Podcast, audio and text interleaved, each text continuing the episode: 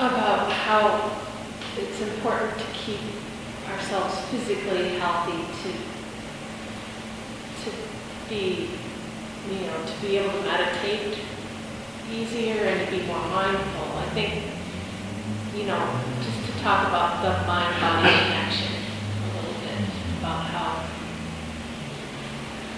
important it is to keep the physical Okay, so um, what do you think about it?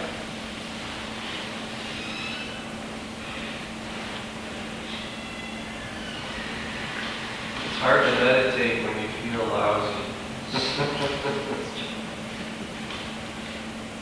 Yeah, that's true. Any other thoughts? I think they go hand in hand. You really can't do just one and not the other well. If you're going to continue your practice, you have to be mindful of getting your rest, mindful of exercising, eating well, Mm-hmm. so that you're able to you know, come to something like this or do it at home with an open mind.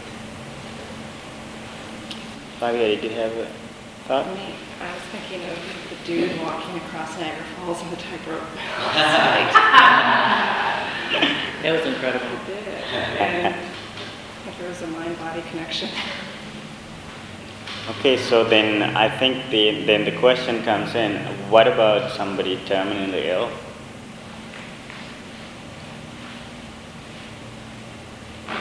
How to do? I, I don't know the answers, so, um, I- you know, so it's a discussion, so, yes. It just strikes me that physical health is an, an external circumstance that you might not be able to control. Okay, And so, you, like, I can't have my practice dependent on that. Like, I don't think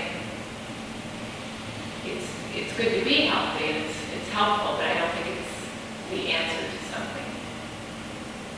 yes. Well, I guess what I was thinking about is like, the connection about being mindful about what you're, what you're doing to your body. I mean, like how, well, how, like overeating or smoking or doing, doing different things, how that affects your, your practice, I guess. Oh, okay. About, you know, uh, I guess it starts with mindfulness, like she said, I guess it is all connected. So if you're mindful, you're, you're probably going to take better care of your physical, your physical being. Because I strongly believe the, uh, the whatever the path you pick, you know, it could be too religious, maybe it could be agnostic, it could be what is the other kind? There is another one. Atheist. Whatever your path is, I think it's very personal. And so, based on that, you decide where you want to go and how you want to practice and how often you want to do it. And so, I think it's a very uh, personal thing. It's just my opinion, but some people believe different ways. You know, it's not personal for some people at all.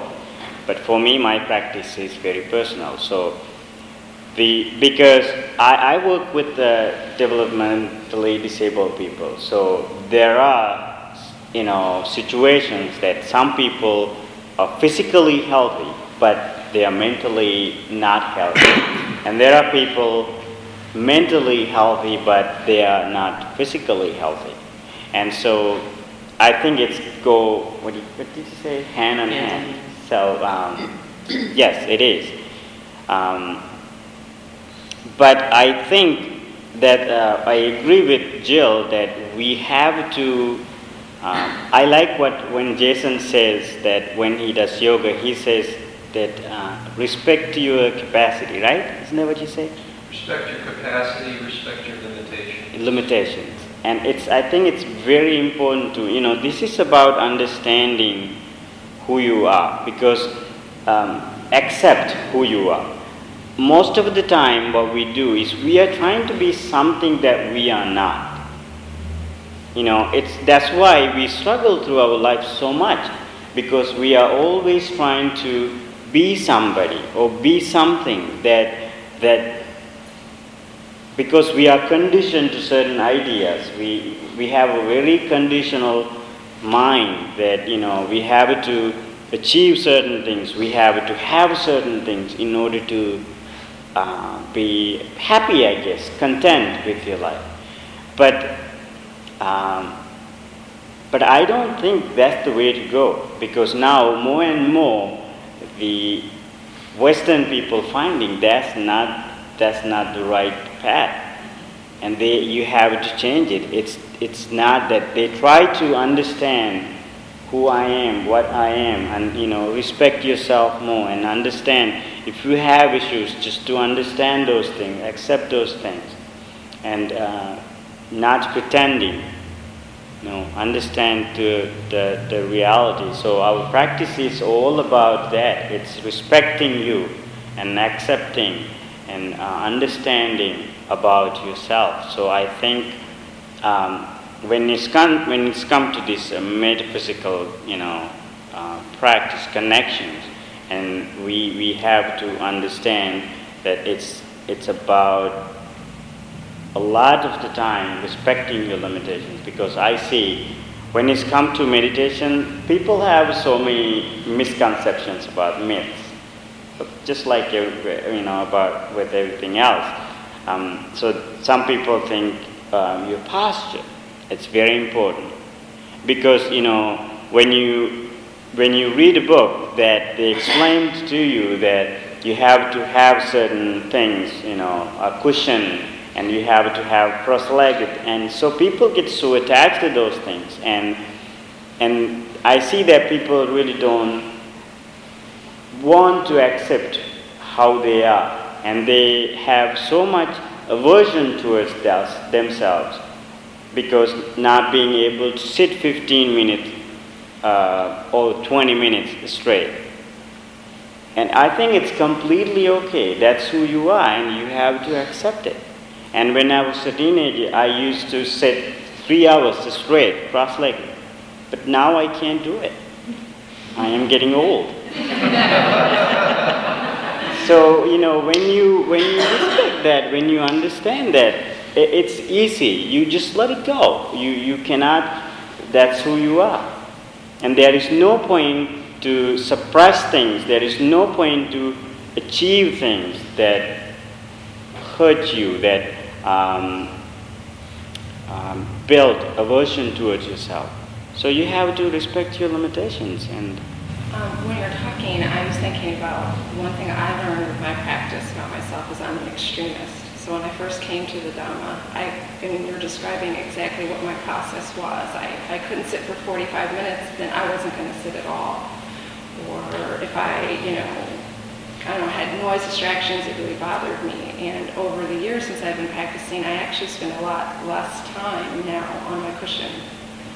I don't practice formally on my cushion as much because I recognized that that was causing me problems in my life. It was creating suffering. My practice was. And so it's really changed my approach to life even. Mm-hmm. I mean, I saw that I was so extreme in my practice and then I began to recognize it in a lot of different areas of my life, and I feel like I progressed that way. So I, I had to let go of the intellectual part of the practice and trying to follow all the rules and do everything exactly right. And just interesting when we're talking, I see that that's completely changed who I am now. Even that when it's come to the, uh, the mental part, you know, the mind, people try so hard to control it. Why do you want to control it? It's not about controlling. So that's, the, that's something that we have to understand very clearly. This is not about controlling anything. It's about, it's a, it's a research that you do about yourself. And you are finding your, uh, you know, physical restrictions that you have. And then you realize, oh man, my mind is crazy. It's okay. Laugh at it have fun, enjoy. And people always think that, you know, I'm speaking for myself. So I'm here and I teach guide meditation and I practice every day. And people think that 40, 45 minutes, I don't have distractions. I have so many distractions. Especially when I try to guide meditation, I, my language is not English. And I have to think before I say something, and it's a process that I'm going through. It's really sad because when I practice 40, uh, 30 minutes here, I only get to practice like 10 minutes because the other whole time I have to think what I'm going to say. And sometimes I forget about, you know, forget about saying and I just let it whatever you want to do and then I do my practice. I just get tired with, you know, thinking to say stuff. And so, yes, it is, um, we have to, um, we have to see that, we have to understand that. I think it's very important. Thank you for asking that question, Jay. Thank you. So any other questions, ideas you want to share? Yes. Do we not have to try and push ourselves and extend ourselves to be able to pull back and then realise where we're comfortable we are? Because I'm not sure that I really, I suppose as I'm older now, when I was younger, I think you're experimenting and you're trying new things and trying new things out. And then from those experiences, you, you get to know yourself better. And I think throughout life, I mean, here I am even now, experimenting and trying something I've never tried before, and learning more about myself. And, and I think that one has to, I personally have to be able to try things and extend myself in order to understand myself. Yeah, that's fine. But that's, it's okay to try things, but you, you shouldn't um, torture yourself. That's what I mean. Some people, that's what some people does. Some people really like when it's when it's come to meditation, people have this all these weird ideas that you have to. I think it's a lot, but because of reading. So you read a book that written by Thich Hanh, and then you come here and you try it. Whatever that he explains, people don't understand that what he experienced, that's not you. And if he explained to you 30 minutes of practice, that this is, this is, this is step by step, and you are trying to do that 30 minutes, that basically screw you up. it doesn't work like that. I am son, I have limitations, I am born premature, and there are so many things physical fa- factors, mental factors, and the environment that you're going to sit, the people that you associate with. There are so many things that you have to understand. It's not just one thing. So I think uh, when you, it's, it's okay to try new things, but when you do that, there are two things that Buddha talk about. You have to make sure that you don't harm yourself and you don't harm others. And so if you, you know, trying new things is going to harm yourself, it's, it's not good. And I hear that people complains about, I think it's because of a lot sitting, I, my knees are getting really, if you know it, stop it. That's why we have chairs here. I did try a couple of times on the cushion. Yeah. And it really uncomfortable. Exactly. So just you know, it's it's our it's our ego. We don't wanna we don't want others to see that I can't sit on, on the floor with uh, you know having cross-legged because it's it affects your ego. You you know you want you you don't want them to think that you are old. It's not that you are old, but I'm saying you know it just uh, that's how that's how we are. Just accept who you are, and I think it's a beautiful thing. There is nothing wrong with it. Yes. Yeah, but I think, you know, Oh. if you have a little, if you have a little pain in your leg or something, you know, definitely you should stop because your, your body's telling you, you know. But that doesn't mean that you go to a chair and sit for the rest of your life in a chair. I mean, you can, you can practice and build up to it a little bit at a time every day. And I know for myself, I, I'm, I'm able to sit cross-legged for long periods of time, because I did a little bit at a time, I didn't do it right away for an hour, you know. It's, it's something you can't cultivate or practice. you know. Yeah. Well, sometimes, um, sometimes you have to check with the doctor too because I really can't tell you what's really going on with your knee. I went to the doctor and he said you have to quit sitting, and I said, well, you're asking something that I cannot do. And he was like, um, well, that's all I can say. Just sit on a chair when you practice. And so when I practice by myself at in the room, I just I don't do this. I keep my legs like this. So, you know, you have to be practical with certain things. I think otherwise, uh, sometimes some things that cannot fix. So you have to understand that and quit your bad habits. Otherwise, it's going to make the situation worse. Yes. Thank you, that's such a relief.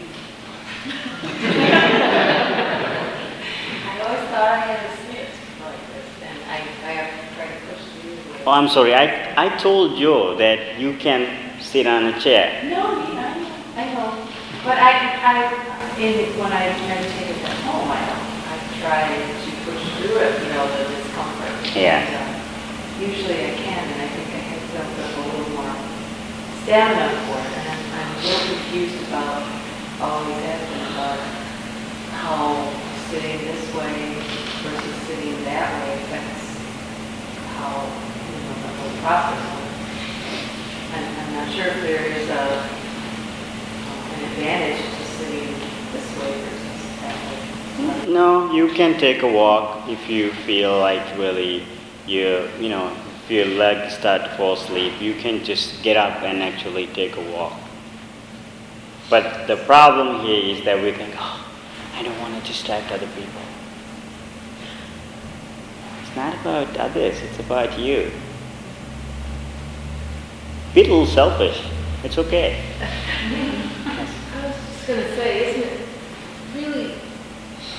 all about making yourself comfortable enough to have conducive, conditions that are conducive to the practice?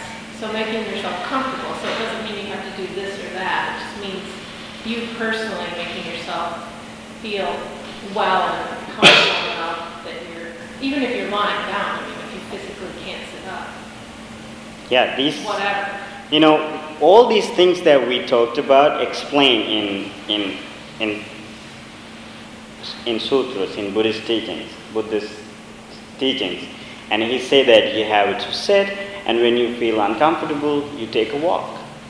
And so you take a walk, and if you feel like you don't want to sit down again, lay down. If you fall asleep, well, that's not my problem, so you have to deal with that. But so you can try all these different things, and be, it's very important to be comfortable, not to hurt yourself.